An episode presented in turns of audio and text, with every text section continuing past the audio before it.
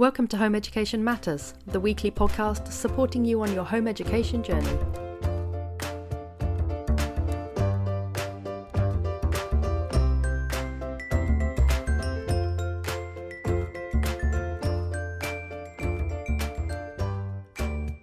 And welcome to Home Education Matters. And today I'm joined again by Helen Royston, who I had a wonderful episode with, one of our very first episodes, I think episode two, actually.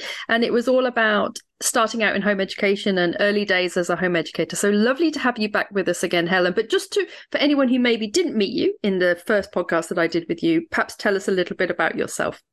Uh, hiya. Well, um, I've got three children who were all home educated a grand total of home educating for 30 years from start to finish. Um, let me see what else can I say. None of them are currently home educated because my youngest um, finished his GCSEs as a home educated child and then has chosen to go to college to do his A levels. So you're um, out the other side.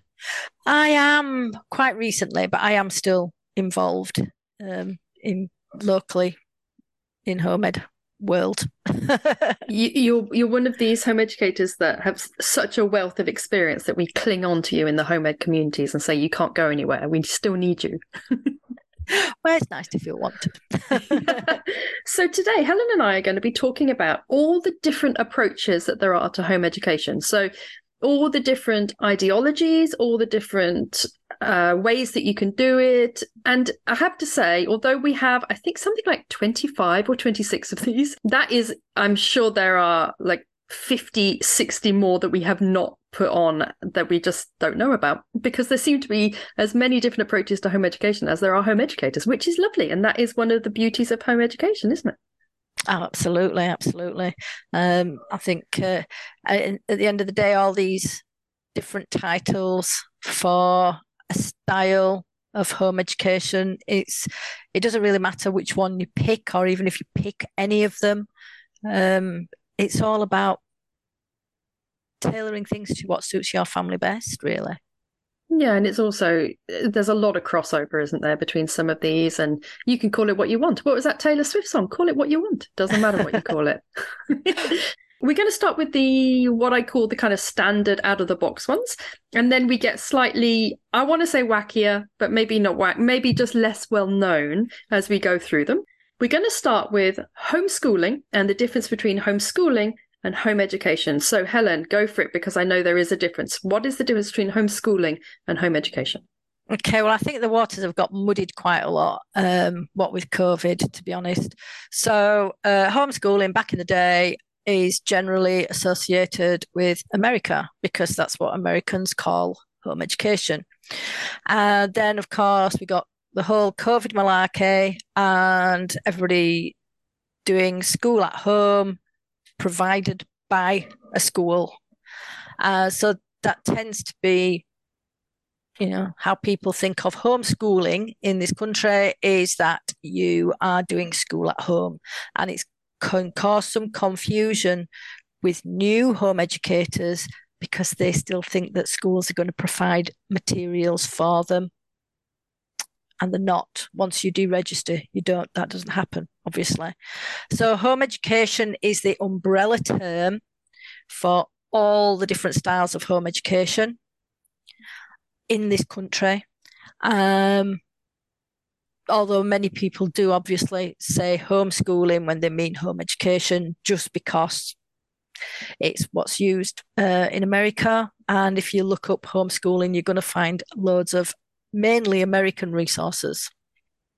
Wasn't there also a thing where homeschooling was originally or officially when you're off school and you're sent work home from school? So, like during COVID, but also didn't it happen before COVID as well, when maybe you were still on the school roll, but homeschooling was when they provided you with work at home? Was that right? Uh, there is some of that, but that's also called EOTAS, education other than at school. Ah. So uh, some EOTAS children, some chil- some people that come under the EOTAS uh, umbrella will be on a school register, and some of them won't be on a school register. But that's okay. uh, but they're still the responsibility of the local authority, and are not electively home educated. I've got you. So so when you're talking about home education in this country it's home education. And if you're using homeschooling that generally means the same thing but it's more of a global term uh, from america. So it's not actually a difference necessarily in how you do it at home. So then we get on to the different the differences about how you can do it at home. And the first main approach you can take to home education in this country is if you are structured if you have a structured approach. So a structured approach as far as i see it is when you you don't exactly replicate school at home but you're you perhaps have a sense of times of day when you do lessons. You maybe have an environment that you tend to use maybe a desk or um, maybe you have uh, you know sp- specific lessons that you like to do maths english sciences that kind of thing. Is that how you tend to see structured home education helen? Um, yes it's much more like recreating a school atmosphere at home, really. So it might be uh, you might have, a t- quite a rigid timetable. Uh, there might be curriculum involved that you follow quite strictly as part of that timetable. It's it's let it's quite inflexible. That's how I see it. So, so it might be that um, some people use online schools and things, so they're restricted to the timetable set by the online school and that would be very structured. Yeah, I mean, there's definitely advantages and disadvantages, aren't there, to structured, curriculum based online schooling. Now, these are the top, the first three approaches that I've written down actually. So we've got structured, We've got curriculum based, where you actually maybe map yourself to the school curricula, which would be things like the Key Stage 2 curriculum, what they're doing in year nine, that kind of thing. You're pulling a face, Helen. Is that wrong? No, no, no, not at all. That's just one curriculum, though, isn't it? That's that's just, right. That, that's the national curriculum. To be curriculum based, it doesn't have to be the national curriculum. It could be any curriculum. There's loads of different curricula out there. I've got you, and and then so you you got structured, then you got curriculum focused, whatever curriculum that is, mm-hmm. and then you've got people that may choose to do an online school, and these are all approaches that perhaps would fit into the the structured approach, which is the idea that um, you have particular times when you would do lessons and perhaps a sense of, of school at home. And there's advantages to this, right? In as much as perhaps if you work from home and you need to have some time, you know, every day where you do your work, then it's quite nice the children can do their work and you're all sitting at the table together and, and you have that sense of a timetable and a routine. And it's also nice, perhaps, if you've taken your child out of school for reasons that aren't academic reasons, or, you know, perhaps because they've been bullied or something like that. And then, but you still want very much to stick to a very structured approach. Maybe your child prefers it that way, or maybe you, that's just how you prefer it. And so there's advantages, aren't there? But there are definite disadvantages, aren't there, Helen, to a structured approach? There is actually. I think there are. I mean, obviously, as you say, it's whatever suits your family. Um, but I think the inflexibility of the structured appro- approach will limit, can limit you in terms of, say, home ed groups that you can go to, uh, meeting other home educated families because you haven't, uh, unless you add that into your structure, of course, but maybe, you know, some like spontaneous, spontaneous activities and things like that. And also, it one of the disadvantages for me would be that sticking to the structure and being too rigid about it could become a cause of conflict. You know? Yeah. Yeah, it's true. It might alienate your child, or it may be one of those where you have that push and pull about whether they want to do lessons, whether they want to engage. And also, as well, it takes away a certain amount of self motivation for learning. So it takes away that sense that the child may naturally pursue learning if given the space for it. But as I say, there are a lot of advantages to it as well. If you're busy, if you've got multiple children, if you want to tr- put your child back into the school system eventually, that kind of mm-hmm. thing. So then we've got the semi structured approach, which is probably the sort of like the middle ground between structured and non-structured. So semi-structured might perhaps look like you don't really don't want it to look like school, but you also quite like them to sit down and do a certain amount of lessons, you know, a few times a week or something like that. Yeah, I think so. It's uh, semi-structured. It might just be that you have a structured morning, and then the rest of the day is free. You know, uh, for them to follow their own projects or play. Um, it can also be a little less inflexible, you know, so you can sort of say, right, today, kids, this this museum trip's come up and we're going to go and do that. Um, we'll go back to this textbook tomorrow.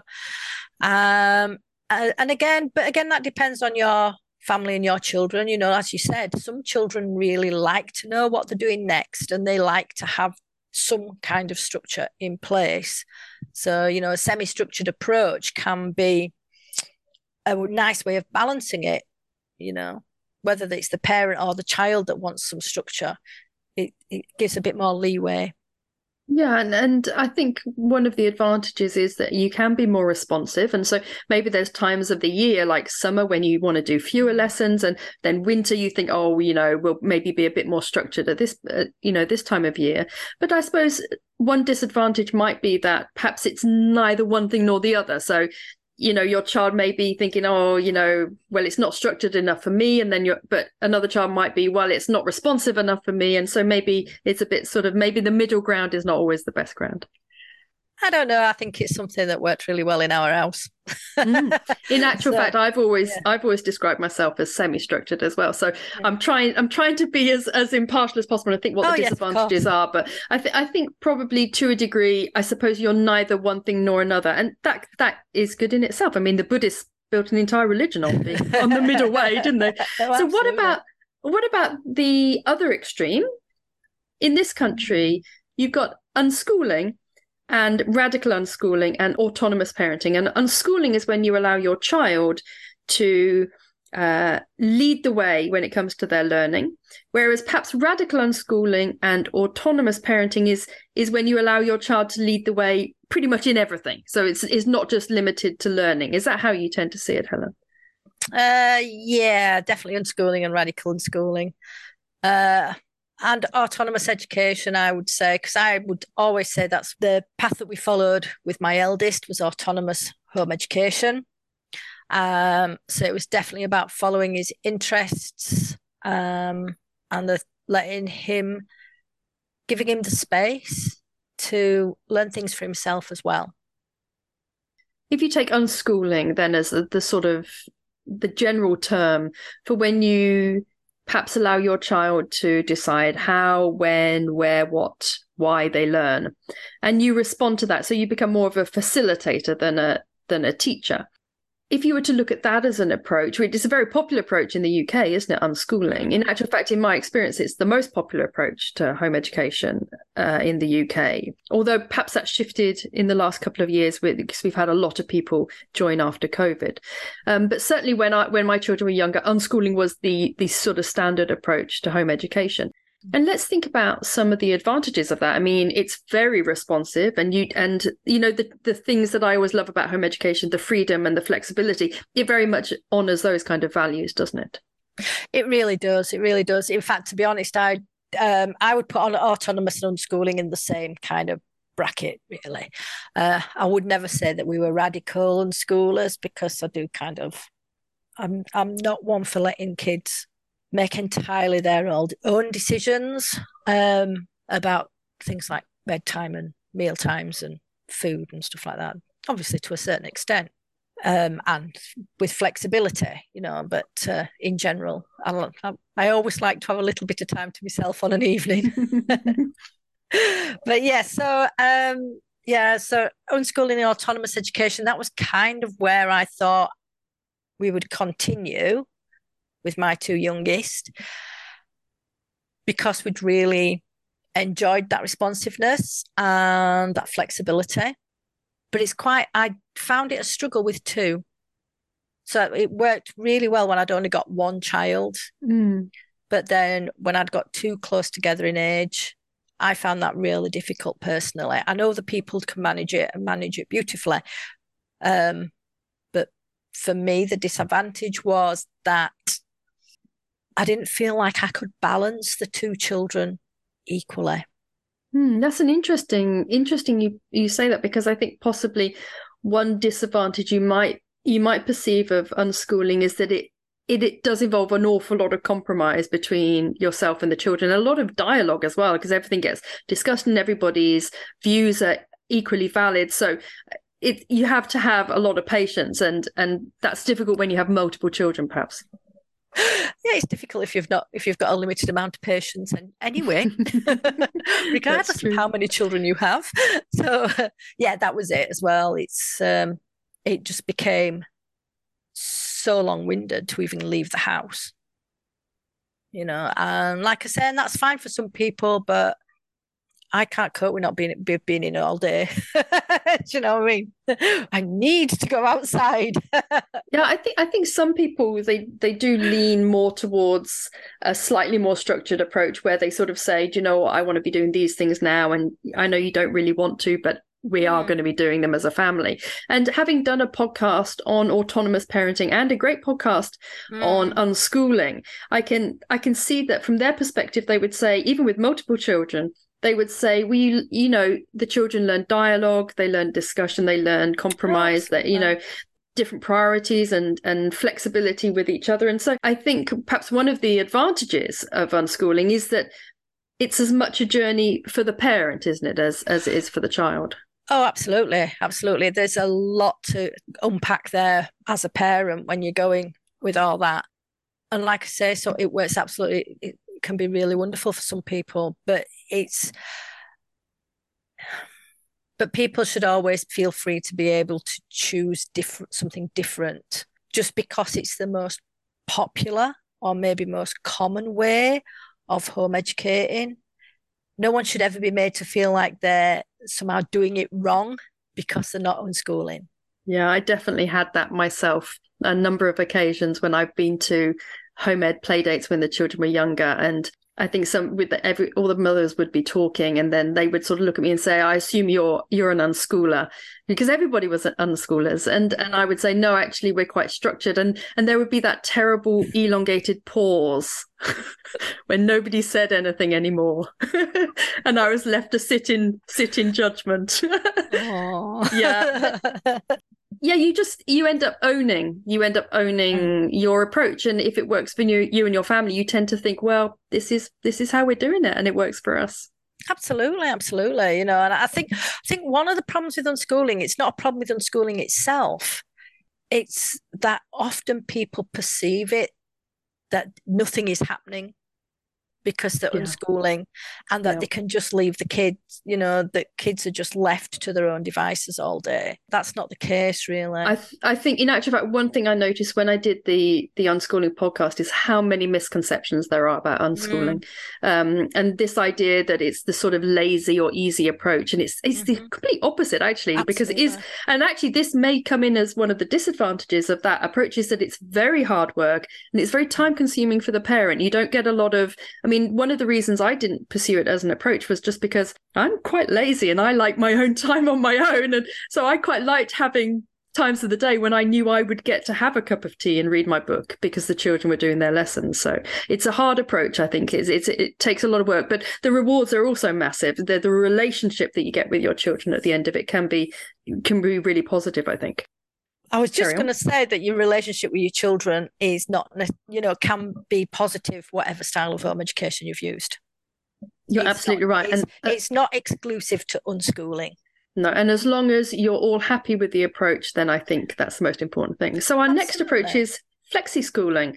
So flexi schooling, I don't think we've got probably a lot to say on this. This is basically when you split your time between school and home. So you, maybe do two or three days at a school or maybe mornings at a school. But this is very this is very much dependent upon your local school agreeing and it's normally something that is actually quite difficult i think to arrange and it's become seems to be becoming fewer and further between since covid as well i've noticed well, I don't know whether it's becoming fewer and further between, because mainly because you know it is hard to arrange and organise, um, and it's you haven't got. A, whereas you have a right to home educate, you don't have a right to flexi school. It's entirely down to the head of the school. Sometimes people get flexi schooling if their child's have is in school full time and they're having problems there. So the school might agree to some flexi schooling on that basis.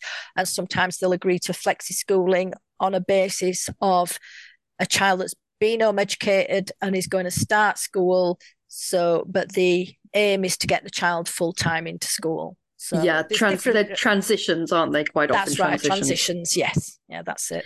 And the, the if you were interested in flexi schooling as an approach, there is a whole Facebook group dedicated to flexi schooling, but also your local groups will know any if there are any schools around you that are open to flexi schooling as an, as an idea. And normally, I would say that it's normally when your children are younger that that's an option. Yes, I've not. I don't think I, apart from people whose children have got some kind of medical needs, I've not come across anybody who's managed to arrange it at a secondary level. Okay, world schooling is next. Now, world schooling is close to my heart because I did world schooling for years. And this is, well, it's a bit like unschooling and nobody really agrees what it means. But, but world schooling, as far as I'm concerned, means basically where you use the world around you as your school. Normally, that means that you travel to different countries and cultures. It doesn't have to mean that. It can mean that you basically sit in your home and learn about, learn about the world through the internet or whatever. But normally, world schoolers are, you know, backpacks and uh, you know getting on the plane and and living and immersing yourself in different communities and different cultures. That's generally what world schooling is about. I'm I'm surprised it's uh, the internet bit. I've never I've, I've never heard of that as a, a form yeah, of world you can be, yeah, you can be a world schooler that never leaves your home. I know. I it was quite. I didn't believe it either, but it's true. there you go then. So you learn something new every day. And after world schooling, we've got road schooling, which actually was suggested by somebody on our Facebook group. And it basically kind of means, as an approach, it means, uh, well, I called it van life, but it's it's like you know where you maybe you're not actually flying out to exciting exotic countries but you're learning from the country that you're in yourself maybe you're traveling around maybe you you live permanently in a camper van or something like that and then your approach to learning is very much on the road and seeing what you see as you go around the country yeah, I think that'd be quite a nice thing to do, wouldn't it? Really, learning around, Mhm. learning about your country as you go when traveling around. I like the idea of that one. That's another one that perhaps works Yeah. better when the children are younger. And I think perhaps one of the disadvantages of that might be that it's a little difficult to arrange exams and things like that as your children get older, perhaps. I think the hardest thing, if I think definitely when your children are younger, I think the difficulty with that is um, that older children often start to need to be with children their own age and they want to make friendships outside the family. And moving around like that makes that quite tricky. Yeah, and I think the same could be said for world schooling. Most world schoolers, their children are sort of like 11 or 12 or under, and you don't tend to get the secondary age children world schoolers. You do, you do get teens who are world school, but they're, they're, there's not so many of them. And like you say, I think I think definitely world schooling and road schooling are approaches that perhaps suit families better with younger children, just because, like you say, teens like to hang out with other teens in a more permanent way, don't they? They do. There's uh, quite often they need things. They need something beyond the family, don't they? Because they just want to. Not all, obviously, but you know, in general, I would say they want to start spreading their little wings a little bit and finding the feet out in the world. They do, they do indeed. Much to our displeasure normally as parents, because we've got by then we've just got so used to having them around. It's like, no, you can't go. what do you mean you want to go out without me? I know it's a difficult adjustment for parents to make, isn't it? But it seems a very seamless one for teenagers to make. So the next approach is car schooling. Now, car schooling you might think is a bit like a bit like road schooling, but I think it's actually slightly more the idea that a lot of your learning can take place when you're in the car. Now, this is very nice for busy families, isn't it? You know, who may, and like you said yourself about prioritizing going to social events and things like that. Well, you could fit your education in when you're in the car. And this might look something like uh, having conversations as you're in the car, or audiobooks, or educational games, and you get your learning done when you're in the car. It's an interesting approach. Helen, have you come across this one before? Oh yes, definitely. And I would say that uh, when my children, probably up until the, you know, for the first few years with my youngest ones, uh, I didn't have a car with my eldest, so we were on a bus quite a lot. Uh, so I suppose bus schooling was going on there. Bus schooling. but we uh, we definitely with my two young ones, I had a car. We would be in the car.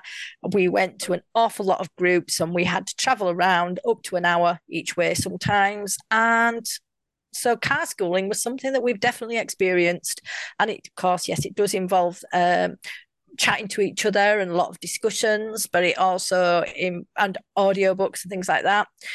Uh, we also would have language learning tapes on, math songs tapes on. Yeah. We'd play games that involved like car games, travel games, you know, that involved looking at what's going on outside. They had things in the back seat with them, you know, like they had little, I don't know what they're called, those little things that had like little organizer that hangs Mhm. behind the driver's seat. Oh yes, we had those, and I used to put lesson things in there to keep them Mhm. busy on long journeys. Mhm. That's it, yeah. So they'd have pens and little games and little toys and things like that in there. We would sing a lot of songs together. We'd learn the alphabet while we were in the car. Yeah, we did loads of things. And that's when Letterland came in really useful because they would ask how to spell words and things like that. And because they were little and still learning the shapes of letters, they couldn't necessarily say an ah. You know, it's an ah and draw what an ah looked like because they're in the back seat and Mm. I'm in the driver's seat. But then I'd be able to say Annie Apple, and they knew exactly what I meant. what was it called? Letterland. Letterland, yeah, yeah. I've not come across that one. I Oh, mean, really? this- yeah, one thing I think that car schooling leads on to is an approach that actually isn't on our list, but is conversational learning. And that normally is in cars when you have these long chats about weird things that they suddenly come out with. And then, you know, nowadays, of course, when they've got phones, they can sort of Google stuff as well and say, oh, actually, you can answer questions in that way. So I think conversational learning as well is something that home educators do a lot without perhaps realizing that that's also a method of home education. Absolutely. And I think that's one of the things um, for new home educators to get their heads around, really.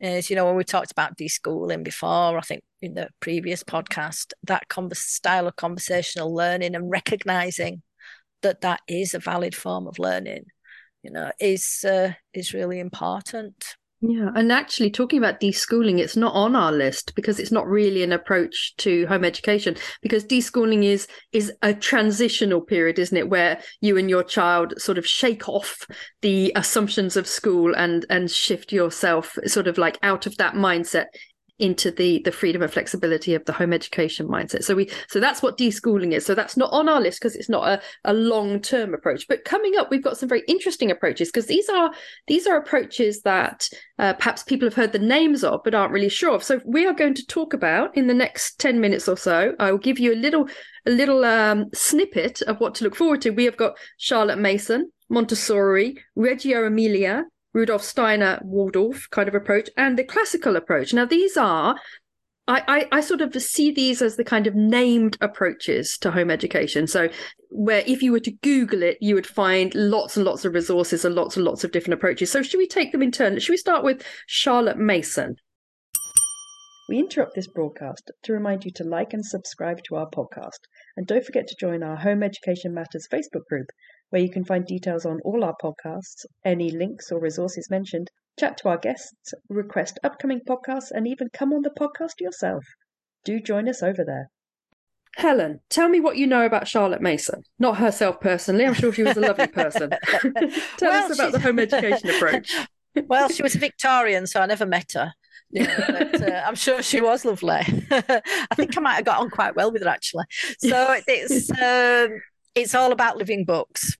Charlotte Mason was something that I found myself when I came across it. It was just like, oh my goodness, this is what we do. This is so much of what I believe in.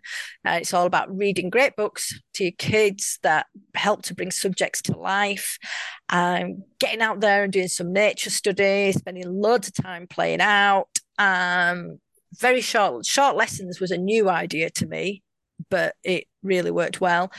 Narration, you know, when you read something and then they, your children narrate back to you what it is. There a lot of art and music appreciation, handicrafts like making things, hobbies and knitting and sewing, skills that are going to carry them forward in life. What's a living book then? Is that So- is that does that basically? I always I always think that just means like a good book. but does it Well, mean something more? It, a good book is kind of subjective, you know. I read books that I think are good books, but they're certainly not living books. So know? would a living book be something like um, George Eliot, for example? Uh, yeah, I'm thinking you think younger. you Okay, know. so would it would it be something like I mean, yeah, George Eliot Enid probably would be. Blyton? Would that count? Well, No. Enid Blyton for the nature studies and things like that because she's got Hmm. some quite good natural world books, you know. Uh, Are they old books then? Basically, are we talking? They're not all old books, no, but most Okay. of them are classics. So it's things mm. that have got a rich vocabulary. It's not dumbed down. like Black Yeah. Beauty or something like that, for example. Yeah, Would like that, count as a living book? Yeah. Who decides if it's a living book or not? I don't know. Do you think you decide, or do you think it's decided for you? No, it's interesting because, like you say, Yeah. your idea of a good book and mine might be different, and I wonder whether. I suppose it, it, maybe that's just something you choose within your family, but I think the idea of a living book is that it's like you say, it's like a, a classic and it's got a rich vocabulary and maybe worthy in some way. I don't know. Mm, I don't know. I think a lot of it is it's about something that brings a subject to life. So some books can be good books, but they can be really dry. You know, sometimes I mean I've read books to my kids, and by the time I get to the last page, I'm sobbing practically. This is so sad. You know, Michael Morpurgo, we're Michael talking about you. Absolutely, yeah, totally. and so he always gets me. And but others ones as well, you know, and it's the, but it's to do with that richness of vocabulary as well. Something that is meaningful. You know, there are loads of really kind of good picture books. They're fun picture books. They they might be lots of little rhymey bits. There might be really cool pictures in there that are all bright. But then and you the books that you'd want on your bookshelf for your kids, but they're not necessarily living books. living books. know. So a Julia Donaldson may not be a living book. No, No, that's a shame. I like Julia Donaldson. I like Julia Okay. Donaldson, and we have a lot of her books, and I will read them to my children. I also know we've read things like Beatrix Potter is more of a living Mm, book because the mhm. artwork is so good as well. Charlotte Mason's main thing is kind of that children are born persons, so they're a person in their own right. Not that they're mini adults, you know, they're not, but they are there as real people. So it's, for me, the living books fits in with that philosophy in that you're not talking down to a kid. Mm. You know, you're not treating them as if they're stupid. They're not because it's not simplified vocabulary or anything simplified like vocabulary. Yeah, yeah. Mhm. So There's the more next, it than that, though. yeah, You know, I would I- if, if if I would just say if anybody's interested in finding out about living books, that to really ha- Google it and have a look at it because that is just my interpretation, and I'm not saying that that is the ultimate word. okay, all right. So it's not the ultimate word from Helen. What it's about? not. It's not. What about the next one, which is the Montessori approach? So my idea of the Montessori approach is that it is um when you set up lots of stuff ready for the child. So you you maybe it's a room with lots and lots of things like some crafty stuff, some games, some hands-on activities, and you just allow the child to like potter around. Is that's my perception of Montessori. I think again, there's a little bit more to it than that. Um, Probably. You say yeah. you're saying I can't sum it up in one simplistic sentence, and that's very upsetting. Tell us what more bad. there it's is not, to it. It's, it's not bad. It's not bad. the activities are all kind of quite meaningful. They're supposed to be, you know, and I only know a tiny bit about Montessori. Okay. And I do, I, there's certain aspects of it I really, really love. Like you say, everything's set up ready. And we had all these trays and mats. So things would be on a tray, or we'd have a, they'd take it and put it on their mat. So that's their workspace, and nobody interferes with that workspace. And that was really, really useful, especially when you've got more than one child. You know, you've they're not, and everybody respects that space, so they can work on Yeah. their own thing. The only, I mean, my son did, my youngest, he did go to Montessori nursery for about a year, two mornings a week, and he loved it. You know, I loved it was so calm and peaceful. Everything's at a child height.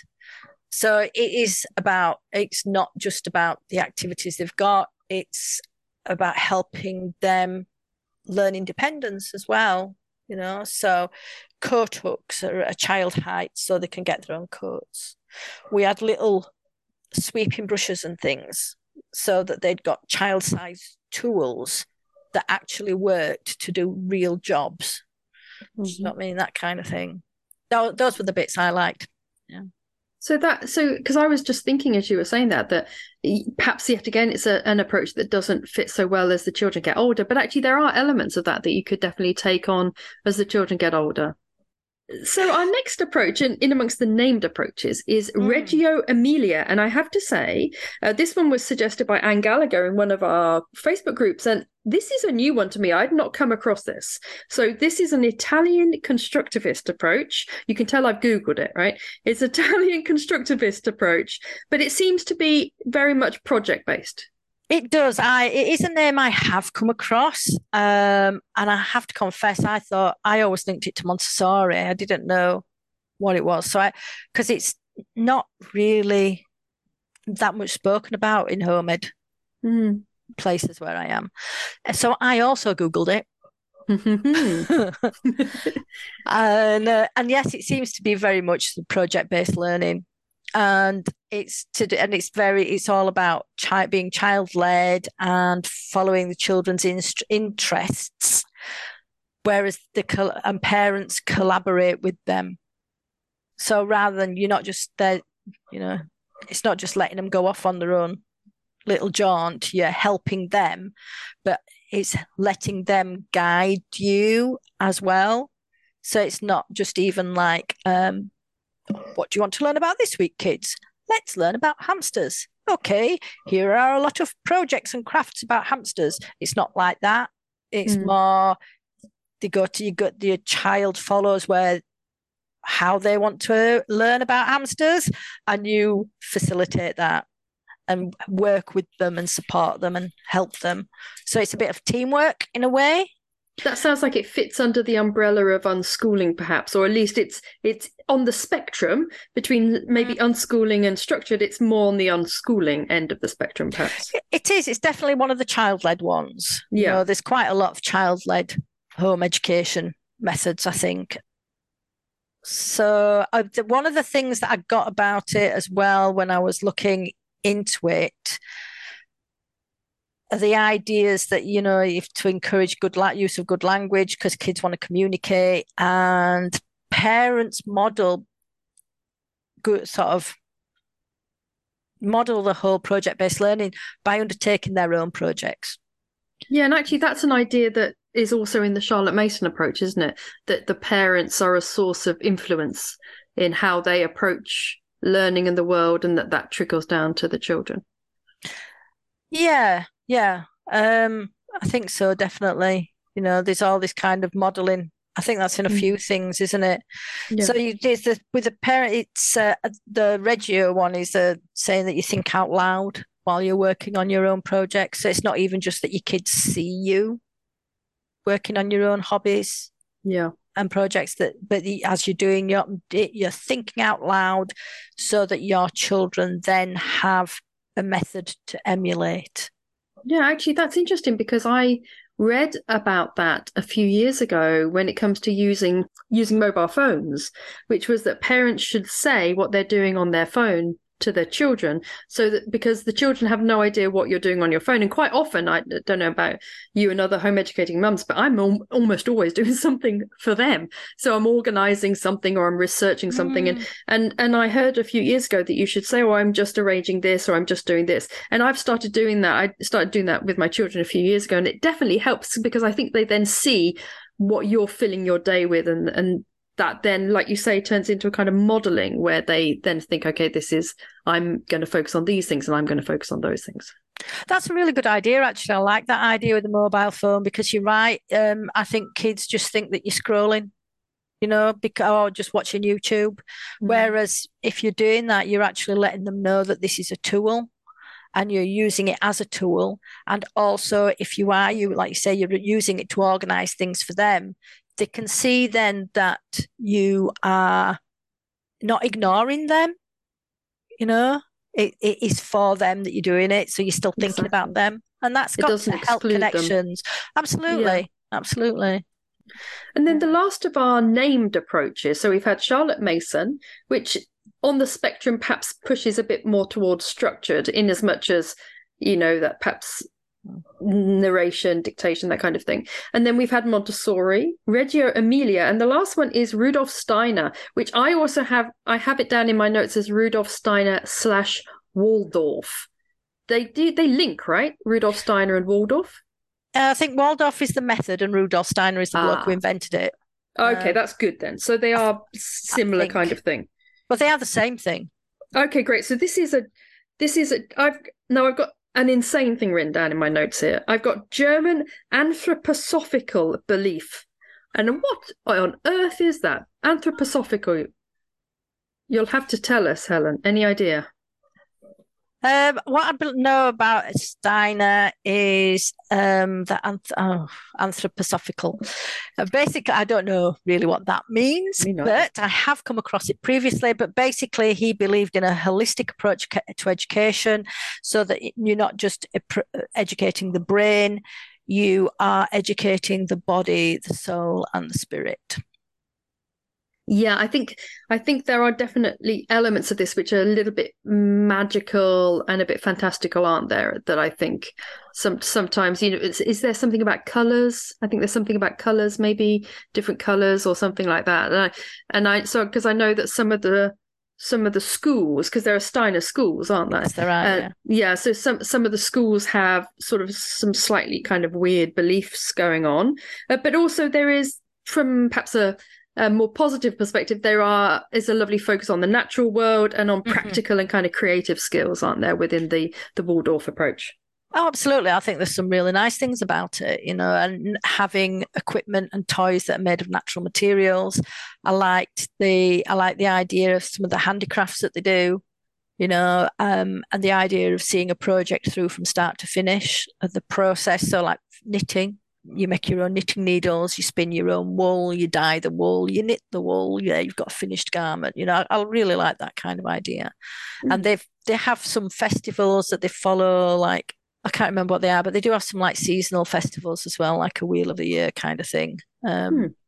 But I'm not sure what they're connected to. I did read up on Steiner when I first started home educating, but it's a very, very long time ago now.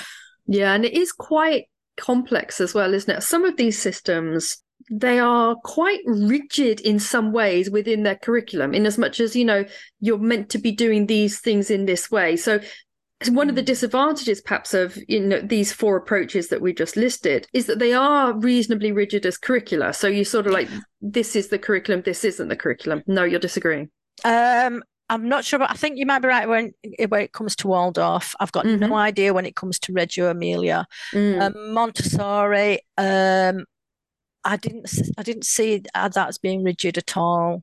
Really, you know, there was different materials available to kids, and it was about using those resources. But then but again, in, in you could say that in if by by allowing certain things in and not allowing other things in that you're being restrictive. In as much as perhaps for example if montessori's don't maybe have like a bank of computers then you could then in some ways they're restricting what children are, have access to by just not having that there sort of available for them i'm being Com- controversial. Yeah i've got no idea whether montessori says you're not allowed computers.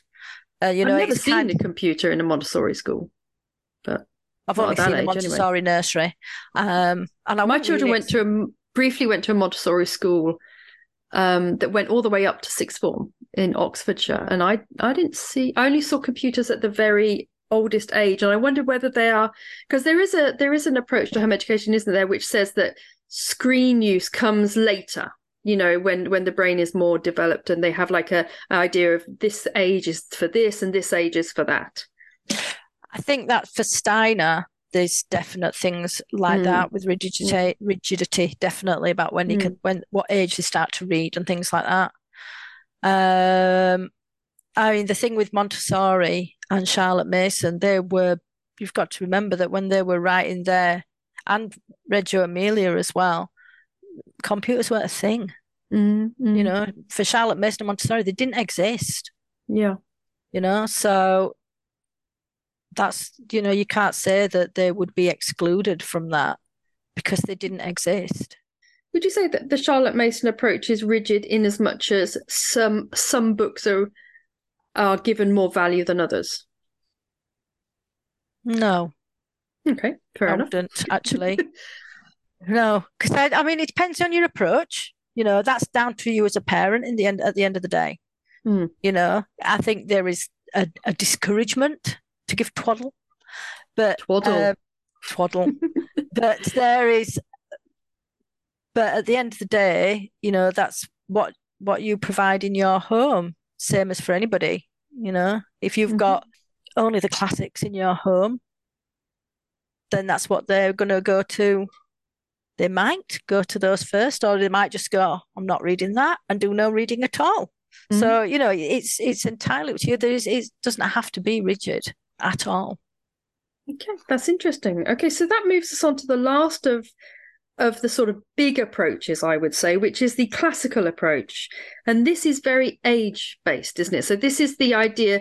I tend to think of this as the kind of Roman, the Roman idea, because I'm sure it must be based on, on ancient Rome. And it's the idea that you have three stages of uh, children have three stages. They have age six to 10, which is a kind of absorbing information kind of thing. And then you have 10 to 12, ages 10 to 12, which is more like some abstract ideas come in, maths, a bit more maths comes in. Then you have the rhetoric stage, age 13 to 18, which is more systematic and rigorous kind of approach to learning and a lot of rhetoric, which is learning the ability to express yourself sort of in in discussions and get your point across and listen to other people's points. So it's this idea i think that when they're younger they absorb information and then they go through a slightly more abstract period where they're learning abstract ideas and then they go more to how they're then interacting with the world. That seems to be the classical approach as, as far as i can tell. What do you think helen yeah again it's not something i know very much about because it um, I think this did, when I did read up on this, it did seem too structured for us.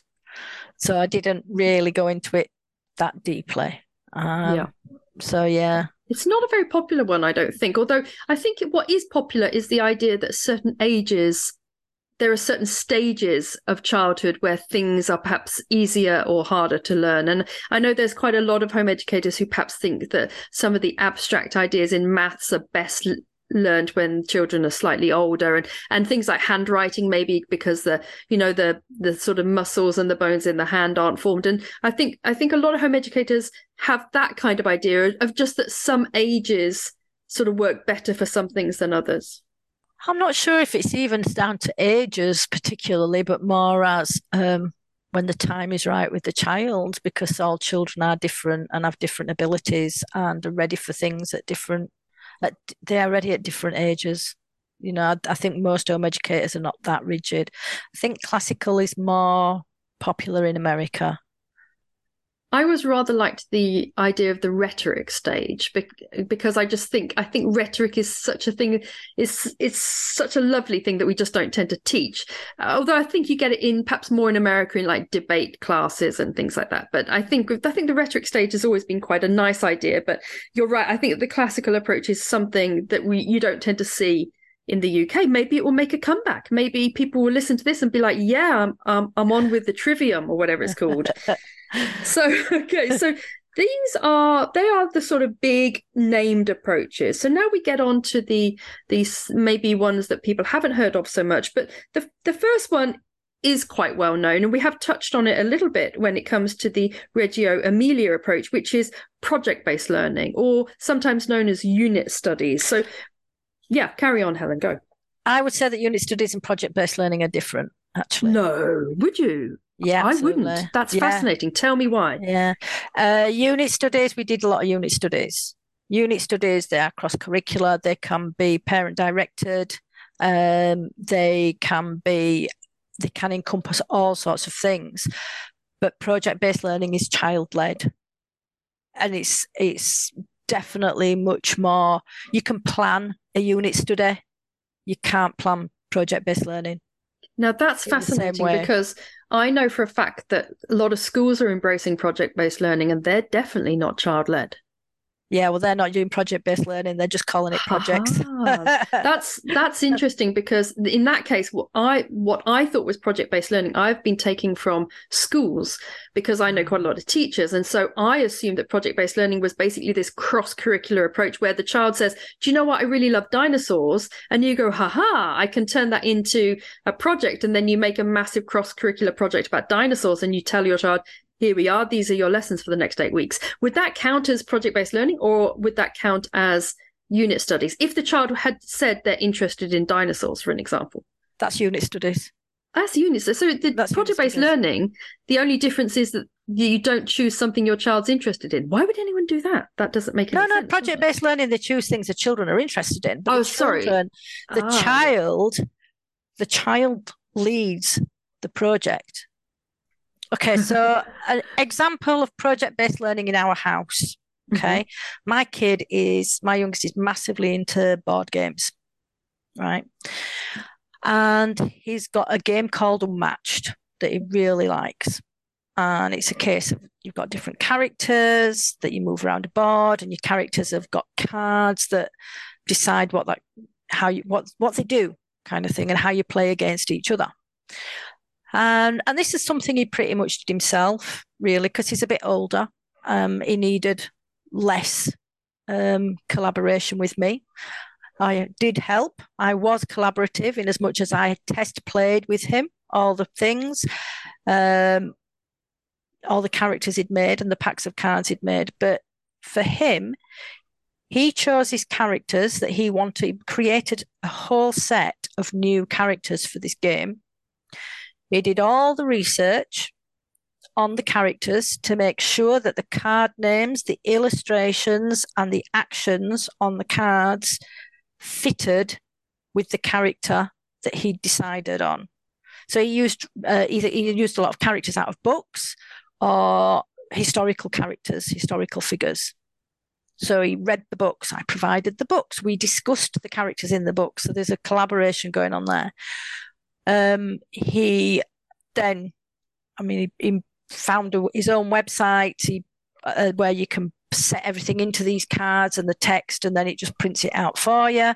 So he did all that. Then he's sleeved them all, and we've test played them, fine tuned them. We've had a lot of discussion on there. So there's some collaboration going on there. So that's one example of project based learning. Um, so that's project based learning as it would work for a teen. But I'm thinking Mhm. for a five year old, for example, Okay, who says, for a for a five year old who says they want to be a paleontologist, then if you were to if you were to design a project that was cross curricular in its approach that went on for about eight weeks and was fascinating and all about dinosaurs, would that be unit studies or would that be project based learning? that, would be unit studies. studies. So, how, in that okay, in that case, how could you make that project-based learning instead of a unit study? What would shift there? Well, you could still do you could do lots of strewing. So you know you've got um, things around the house that the kid that are pro, that are dinosaur based that might they might want to pick up, they might not want to pick up.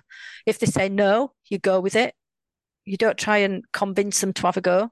So You strewing, that's that's an unschooling term, isn't it? For when you put lots and lots of things out and then the child just does or doesn't engage with them as they, as I think I think strewing comes into a lot of them. To be honest, Okay, gotcha. yeah.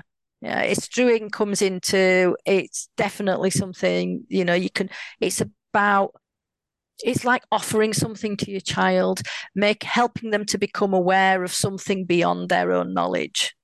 Who invented the word strewing for this? Because I can't say it properly. And for me, scattering sounds so much nicer. Strewing, it's a weird one, isn't it? It sounds a bit like stewing, but isn't. No, it's but no, you have things strewn about in your Strewn- house. Do you never have things strewn about in your house? But this is exactly I have things strewn, but I don't have I don't like the verb for me doesn't work in the strewing.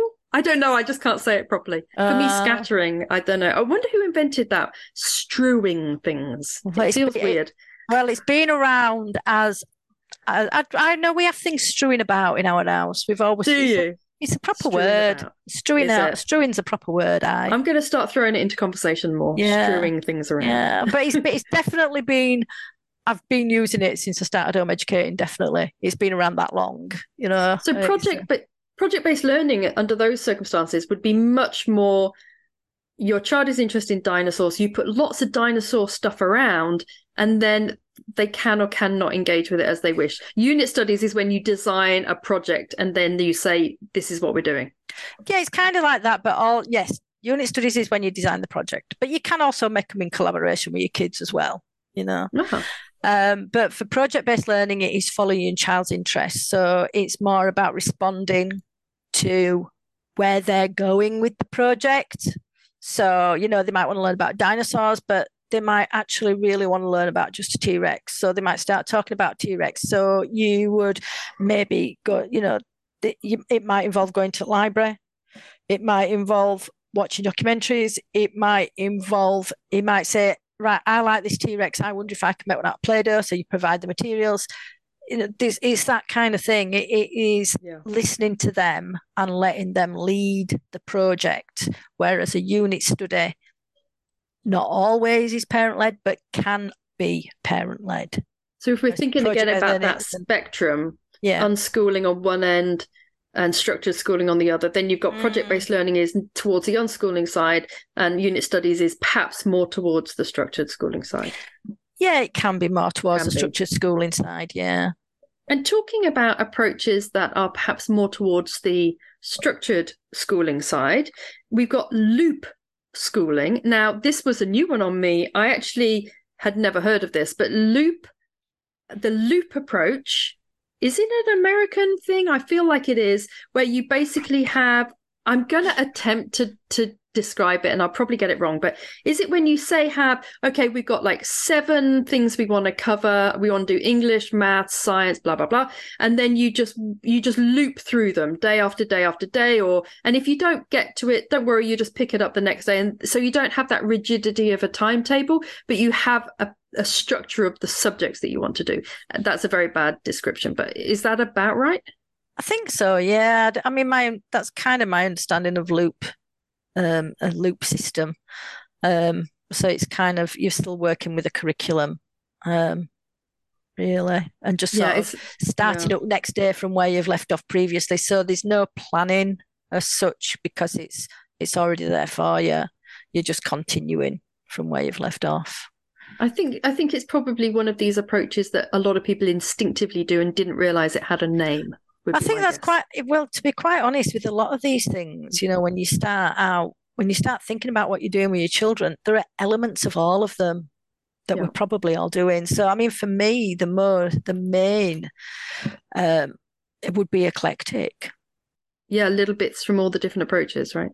Yeah, and it's not even taking them for you can take it from approaches, from different curriculum, or from you know your own ideas, really as well. And I think it's interesting you say that because the next one, which is delight directed approach to learning, delight directed. I repeat that because I suspect lots of people listening won't have heard of that. This is actually very similar to unschooling, isn't it? Where you know it, it's this idea that you follow your child's interests and passions, and that this has come come out a, in a lot of these approaches, hasn't it? So I think, like you say, it's the kind of thing that perhaps you instinctively do as a home educator and didn't realize it had a name but delight directed yeah I, th- I, think it's a lovely name it's lovely, isn't it? It's, it's absolutely lovely. Delight compared to some of the others, like yeah. you know, unit studies and like some, you know, some of the named ones. Radical unschooling, I always think, and actually unschooling itself, I think is. I've never liked the term unschooling. I think people don't really understand what it is, but delight directed is beautiful, isn't it? It's nice. It is very much so, and that is definitely about you know following your child's interests, um, and being child led, and there's strewing involved there as well, so that you're not more strewing. A lot more strewing, yes. the next approach is um, I'd not heard of it. And as soon as I read it, you know, when you read something and you think, that's me, that's what I am, I am this, I am this thing, and you're like claim it, you're like, yes, it's a thing. And I didn't realize it had a label. And it's called Tidal. Tidal. Oh, learning. Oh, yes, yes. Beautiful uh, idea. And yeah. it's, I, if I, I'll try to sum it up, it's the idea that you get a kind of rhythm to your days that then ebbs and flows and it can flow from one day to another or it can flow from times of the year to the other. So sometimes and some days you're structured some some parts of the year you're more unstructured some days you're less structured and you just kind of flow you go with the flow. It's very it resonates very much with me. I'm a very chilled kind of go with the flow person. So tidal yeah tide the tidal approach to learning. Yeah the I, for me it came across as that yeah, the ebb and flow. You know, that some days, sometimes in your life, you've got more energy towards being focused learning, and then you need to sort of take a breath, you know, to sort of like relax and kind of absorb the learning and let the learning become one with you. Oh, I love it. You see, we're, we're becoming so zen just talking about are it. We, are we? Yeah. And then it's just, and it, I, what I like about it is it, you know, sometimes people will start saying about, oh, my child's been working really, really well. They've done all this stuff and now they're just really, they don't want to do it anymore. They're really, really resistant. And it kind of allows that resistance. It allows yeah. you to work with that resistance and sort of go, yeah, it's fine. Let's just and yours as a parent as well, because yeah. there are times I know there have been times when we've been really on it when it comes to doing kind of lessons, and then and then we'll go into another kind of season of our mm. home education journey where I feel like we're barely doing anything and we're all just chilling and, and enjoying each other's company. And that's okay, isn't it? And I think that's one I, one thing I like about tidal learning is it gives yeah. you that kind of it kind of gives you that uh, authorization to do that, I suppose. And it's that, again, that's kind of it's not necessarily a a method as such because you could use that approach with all the other things we've been speaking about. Yeah. Um, it's just kind of like it's just yeah, it's just um I don't really know what word to use to describe it. I know it is. It's just one of those beautiful, uh, kind of chilled yeah. things. I like it. I, I'd not come yeah, across yeah. it, and I, I think it's, uh, I think it's rather lovely. So our yes. next approach is a is a really popular one, really popular and increasingly popular, I think, in the UK, and it's wild schooling. Then, I thought it was very forest schooly, actually, to be honest. Yeah, I think so. I think wild schooling, forest schooling are, are you could perhaps consider an approach in as much as it's very focused on nature and it's very focused on letting children be children and allowing them to immerse themselves in the natural world. Um, there's a certain amount of positive risk taking, if that makes sense, you know, where okay. you allow children to explore maybe using knives or that sounds like outrageous, but whatever. No, no, know, I know what you mean. Yeah. Yeah. yeah. Sort of use you, using that kind of bushcraft skills, I suppose. Yeah, and I think that yeah. is for a certain age group, that is very popular in the UK now in the home ed community, isn't it? There's loads of forest schools about. Yeah, definitely. Yeah, yeah. You're not saying lot... much about it. Do you not like it? I don't know. I don't know anything about it really. It wasn't something that my kids were ever interested in. They weren't about when mine were younger. And to be honest, it was something we just did. We actually, with my eldest, that was kind of we just did those things anyway. But yeah. now the forest schools, and then my kids did scouts uh, Cubs and Scouts, the younger ones. Um, one of them loved it, so they did all that kind of thing at Scouts. The second one hated it, so they were never interested in going to forest schooling. And I think forest schools have become popular because they're very much a drop off thing. Yeah, now it's interesting you say that because I think there is an element of that. So maybe if we actually extricate that and think more about the wild schooling approach, which might be much more you don't necessarily go to forest school, but as a mm-hmm. as a family or as a you know as a home ed mm-hmm. community, you perhaps have play dates in the woods and you yeah. and you have and I think there's there's sort of a sense of using play and nature, stories, curiosity, those kind of things that yeah. you then incorporate into the learning. Yeah, again, that's something that to me is just part of home education, and I would not have put it as a a separate method um, because it was just always part and parcel of what we did anyway with friends or as a group as part of our local group. Um, but yeah, I guess for some people though it's that thing isn't it if it's if it's there part and parcel you don't think about it but if you're not living in yeah. Uh, if it's not something that you would do or you don't have friends that naturally lean towards that then maybe it is a method that you would seek out and try to practice yeah. more deliberately yeah, because you might think, well, I'd never thought of doing that, or I'd never mm. thought of that mm. approach. And actually, that leads us on to the next approach, which I want to kind of say in contrast, but perhaps that's being unfair. But uh, Lois Penner actually suggested this, and this is game schooling or the kind of gamification of learning. So this is um, game schooling is definitely a, um, an increasingly popular approach in home ed, and perhaps it's yet another example, as you say, of where you'd maybe take elements of this, but perhaps not have it as your whole curriculum. Although I'm sure some people do as well, where where you you use games in order to enhance your learning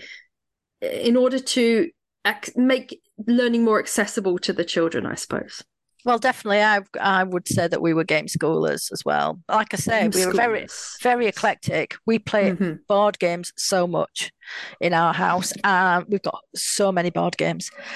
And as part because we did unit studies, really. We did a lot of unit studies. Um, we did lit based ones and we did topic ones. There was always a game involved somewhere, you know. So we would do. So yeah, definitely game schooling. In fact, uh, one day I came down said My kids like to have my two youngest ones. They were definitely like, we want not exactly a timetable, but we want to know what we're doing next. You know. So we had this little rhythm to our days, and every now and again they would kind of like go right that's it we're doing something different today so because it was still flexible you know we weren't very rigid with the structure. I came downstairs and there was a pile of board games and they said this is what we want to do today. Nice. And work through them all. Work through them all. And they'd selected board games particularly. So they'd got one board game that involved maths. That's maths for today. Um, we're going to play Dixit, that's English. We've got travel the world or something. Um, that's geography. Uh, nice. Uh, so we've got something else that was a history game. So they they've got all these games out, and they decided they were about me eldest. She was probably my middle one. She was about ten-ish at this point, you know. So she had got into this concept of subjects, and she just they listed them all out, and that was our day.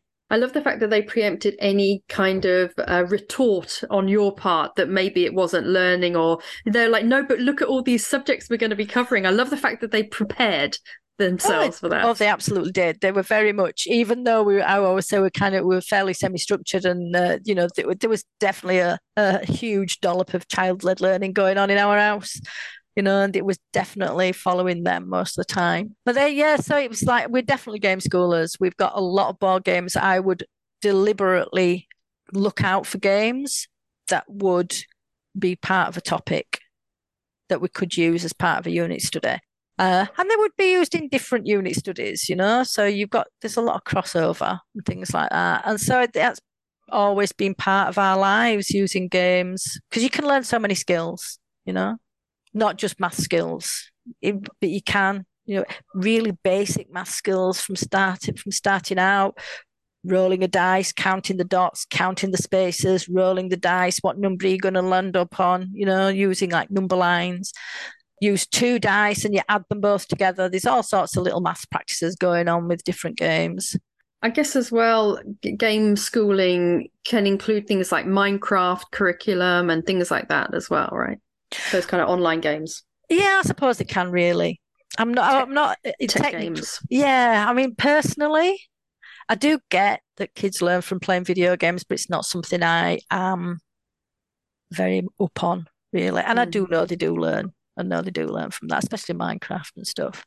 I mean, I think one of the bonuses of that approach is that you're the child is more engaged and the child is it's a different accessible route into learning for the child. But perhaps one of the downsides might be, I don't know, that it's maybe not very linear as an approach, or maybe not, you know, that you perhaps don't sort of, you're not working through subjects in that specific way. So I suppose, again, it might be something that you could incorporate into, you might want to incorporate into your into your home education journey. Yeah, you can incorporate it easily enough. Um, and it, again, it's something that would fit into many different styles of home ed rather than it being a complete method by itself. I think that's mm. the thing, you know, a lot of these, there's all these different ideas, but they're not all complete methods in this by themselves. Yeah, and that brings us back to the idea that you mentioned about eclectic, you know, having mm-hmm. that eclectic approach. Mm-hmm. So in in our Facebook group, Rachel Allen came up with a, a, term that I'd not heard of before, which was slow parenting. Have you heard of this one before? Yes, I have. Ah, I spent far too much time on parenting. social media. You're very good. You know all of these approaches. It's very impressive. You should go on Mastermind. Be you know your your starter for ten is homeschooling approaches. Okay, so tell us about slow parenting.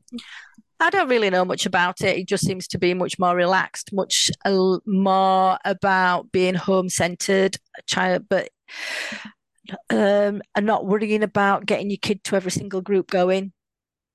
And I'm guessing as well, maybe not not sort of comparing with other children of the same age or not matching up to a curriculum at school, not sort of thinking, oh, okay, they're 11, they should be doing X, Y, Z. It's much more maybe taking your own time and I think, as far as home education goes, none of it should be comparing children to the same age or the school curriculum. Absolutely. Absolutely not. because it's oh, I do feel quite strongly about this. so do I actually. No, so do I. It's actually probably one of the things I feel most strongly about because I think it just saps all the joy out of home education, doesn't oh, it? Absolutely. And it's all about giving your child that personalized education, you know, and there is no behind, there is no in front because it's them.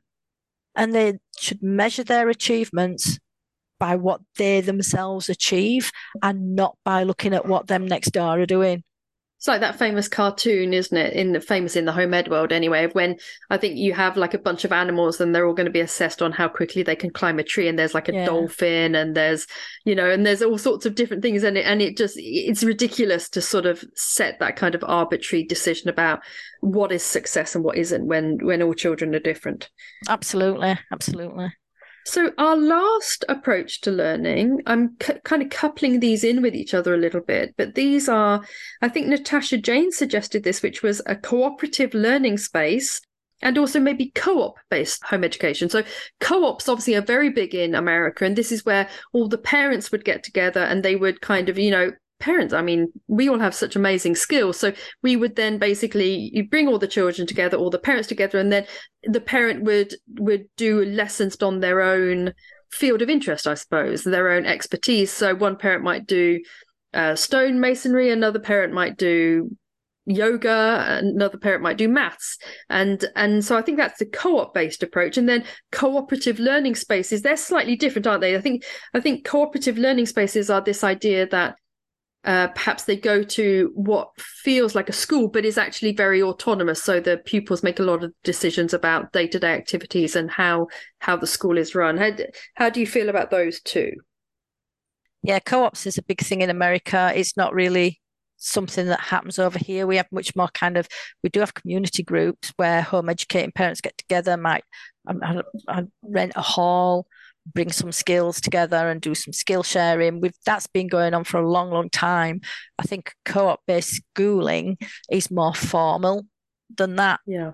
Um, it's not something I really know, and I think you've got to be you'd have to be a bit a little bit careful in this country when it comes to the legalities of it all and illegal crossover into illegal schools to be fair yeah, to be honest you do have to be careful with that and and actually i think that is one thing when it was mentioned in the facebook group i think i did say isn't that a school um, mm. because i think in order I think in order to be legal, you you know, after a certain a certain number of children and a certain number of activities, kind of the way it's structured, you end up having to register as a school. So I think a lot of these places that are cooperative learning spaces, whilst they maybe run very nicely, where the children get a lot of say in how things are done and they can get as involved or or not, depending on how they feel when it comes to any learning, they are basically in effect schools, aren't they?